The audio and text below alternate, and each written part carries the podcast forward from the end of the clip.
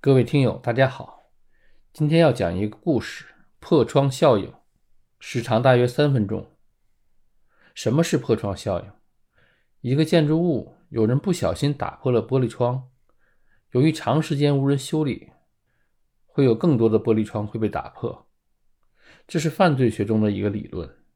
任何一种不良现象的存在，都在传递着一种信息，这种信息会导致不良现象的无限扩展。那些看起来是偶然的、个别的、轻微的过错，如果对这种行为不闻不问、熟视无睹，反应迟钝或纠正不力，就会纵容更多的人去打烂更多的玻璃。这个理论有几个关键词：起因是微小的不良现象，过程是不闻不问，结果是更多的破坏。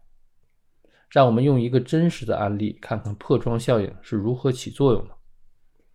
故事的主角叫威廉·布拉顿，一个美国人。一九九四年被任命为纽约市警察局长。当时的纽约治安状况非常糟糕，纽约的罪案率是全国平均水平的二到六倍，是犯罪率最高的城市之一。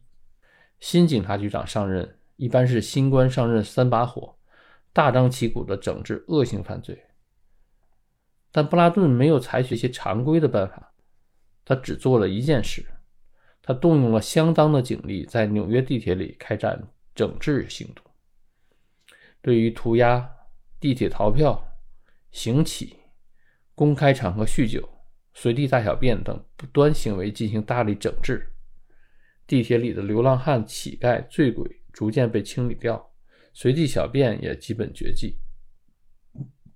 很多官僚都嘲笑布拉顿，觉得这个做法完全解决不了纽约的治安问题。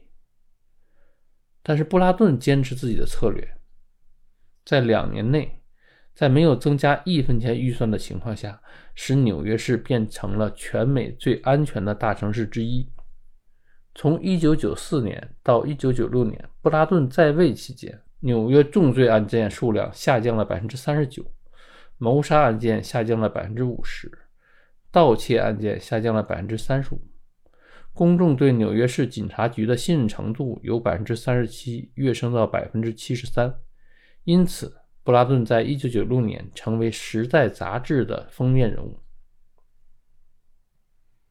从这个案例来看，从扫除小奸小恶入手，也就是第一面玻璃窗被砸破时，要及时制止并作出处罚，这才能保证整座大厦的秩序。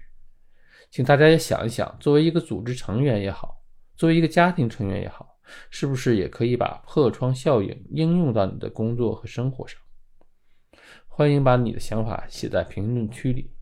今天的节目就到这里，谢谢大家。